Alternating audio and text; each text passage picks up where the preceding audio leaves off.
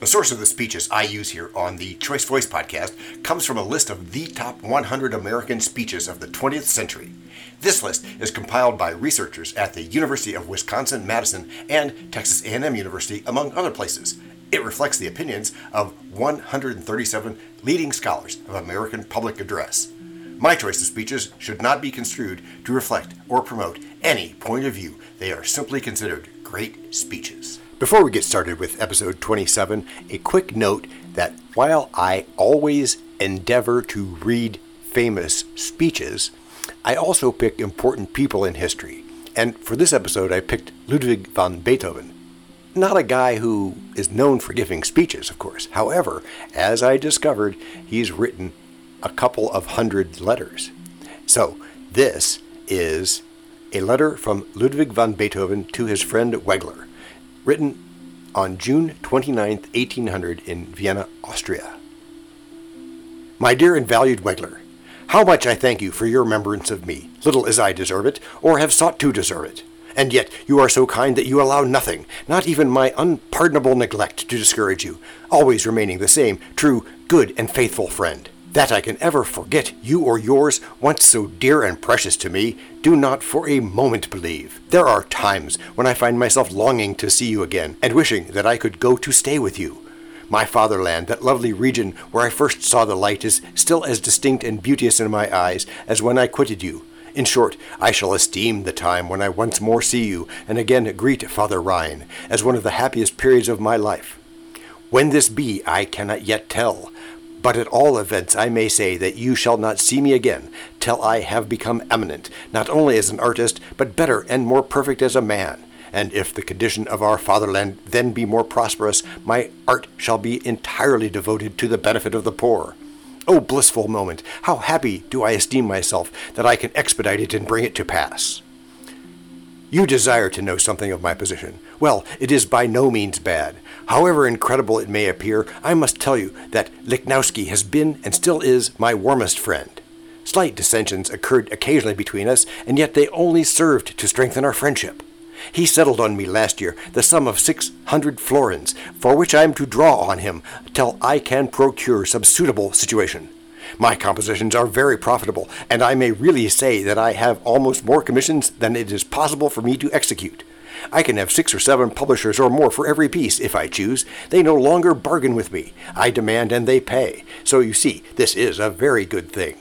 For instance, I have a friend in distress, and my purse does not admit of my assisting him at once.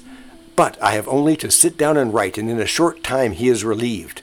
I am also become more economical than formerly. If I finally settle here, I don't doubt I shall be able to secure a particular day every year for a concert, of which I have already given several. That malicious demon, however, bad health, has been a stumbling block in my path. My hearing during the last three years has become gradually worse. The chief cause of this infirmity proceeds from the state of my digestive organs, which, as you know, were formerly bad enough, but have latterly become much worse, and being constantly afflicted with diarrhea, has brought on extreme weakness. Frank director of the General Hospital, strove to restore the tone of my digestion by tonics, and my hearing by oil of almonds. But alas, these did me no good whatever. My hearing became worse, and my digestion continued in its former plight. This went on till the autumn of last year when I was often reduced to utter despair. Then some medical asinus recommended me cold baths, but a more judicious doctor, the tepid ones of the Danube, which did wonders for me, my digestion improved, but my hearing remained the same, or in fact rather got worse. I did indeed pass a miserable winter. I suffered from the most dreadful spasms and sank back into my former condition. Thus it went on until about a month ago, when I consulted Vering, an army surgeon, under the belief that my maladies required surgical advice. Besides, I had every confidence in him. He succeeded in almost entirely checking the violent diarrhea and ordered me the tepid baths of the Danube, into which I pour some strengthening mixture. He gave me no medicine except some digestive pills four days ago and a lotion for my ears. I certainly do feel better and stronger, but my ears are buzzing and ringing perpetually, day and night.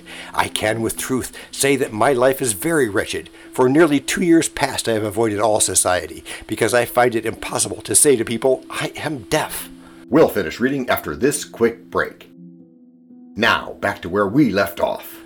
In any other profession, this might be more tolerable, but in mine, such a condition is truly frightful. Besides, what would my enemies say to this? And they are not few in number. To give you some idea of my extraordinary deafness, I must tell you that in the theater I am obliged to lean close up against the orchestra in order to understand the actors. And when a little way off, I hear none of the high notes of the instruments or singers. It is most astonishing that in conversation some people never seem to observe this. Being subject to fits of absence, they attribute it to that cause. I often can scarcely hear a person if speaking low. I can distinguish the tones, but not the words, and yet I feel it intolerable if anyone shouts to me. Heaven alone knows how it is to end. Vering declares that I shall certainly improve, even if I be not entirely restored. How often have I cursed my existence? Plutarch led me to resignation. I shall strive, if possible, to set fate at defiance. Although there must be moments in my life when I cannot fail to be the most happy of God's creatures, I entreat you to say nothing of my affliction to anyone, not even to Lorchen. See numbers 4 and 5. I confide the secret to you alone, and entreat you some day to correspond with Vering on the subject. If I continue in the same state, I shall come to you in the ensuing spring, when you must engage a house for me somewhere in the country, amid beautiful scenery, and I shall then become a rustic for a year, which may perhaps effect a change. Resignation, what a miserable refuge, and yet it is my sole remaining one. You will forgive my thus appealing to your kindly sympathies at a time when your own position is enough. Stefan Breuning is here, and we are together almost every day. It does me so much good to revive old feelings. He has really become a capital good fellow, not devoid of talent, and his heart, like that of us all, pretty much in the right place. See number 13. I have very charming rooms at present, adjoining the Bastei, the ramparts, and particularly valuable to me on account of my health, at Baron Pasqualati's, I do really think I shall be able to arrange that Breuning shall come to me. You shall have your Antiochus, a picture, and plenty of my music besides, if indeed it will not cost you too much. Your love of art does honestly rejoice me. Only say how it is to be done, and I will send you all my works, which now amount to a considerable number and are daily increasing. I beg you will let me have my grandfather's portrait as soon as possible by the post, in return for which I send you that of his grandson, your loving and attached Beethoven. It has been brought out here by Artaria, who, as well as many other publishers, has often urged this on me.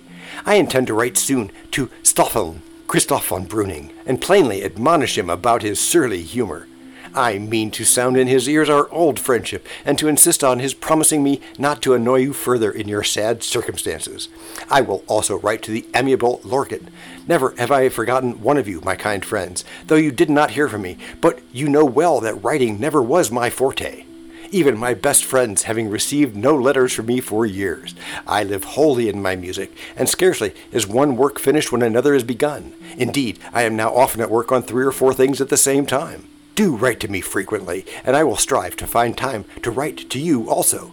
Give my remembrances to all, especially to the kind Frau Hofräthin von Breuning, and say to her that I am still subject to an occasional raptus. As for Kay, I am not at all surprised at the change in her.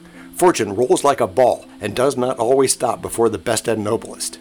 As to Ries, court musician in Bonn, to whom pray cordially remember me, I must say one word. I will write to you more particularly about his son Ferdinand, although I believe that he would be more likely to succeed in Paris than in Vienna, which is already overstocked, and where even those of the highest merit find it a hard matter to maintain themselves. By next autumn or winter, I shall be able to see what can be done for him, because then all the world returns to town. Farewell, my kind, faithful Wegeler. Rest assured of the love and friendship of your faithful and truly attached L. V. Beethoven. This podcast and our other podcast are productions of Little Red Hen Industries. The supporting cast who helps me bake the bread includes Techno King John C. Brandy, fact checker Abraham Lincoln, French consultant Virginia Mitchell, media expert Favour Obasi Ike, psychologist Sigmund Freud, rabbit hole advisor Dr. Marg Perrott, sound designer Guglielmo Marconi, Spanish consultant Cameron J.K. Brandy, videographer Alfred Hitchcock, audio props go to Les Paul, and inspiration from Napoleon Hill, Earl Nightingale, and Bob Proctor. Also, we have a website, and you can subscribe to both podcasts. You can even send us a video, audio, or text message. But of course, you'll have to head to the show notes either on your phone or on the web to actually get links and stuff. Finally, you can find us on Podmatch, where we consider guests as well as consider guesting on other people's pods. And really finally, the music for our pods comes from Cute by Bensound and from Piano Background by Nick Simon Adams, both on freesound.org.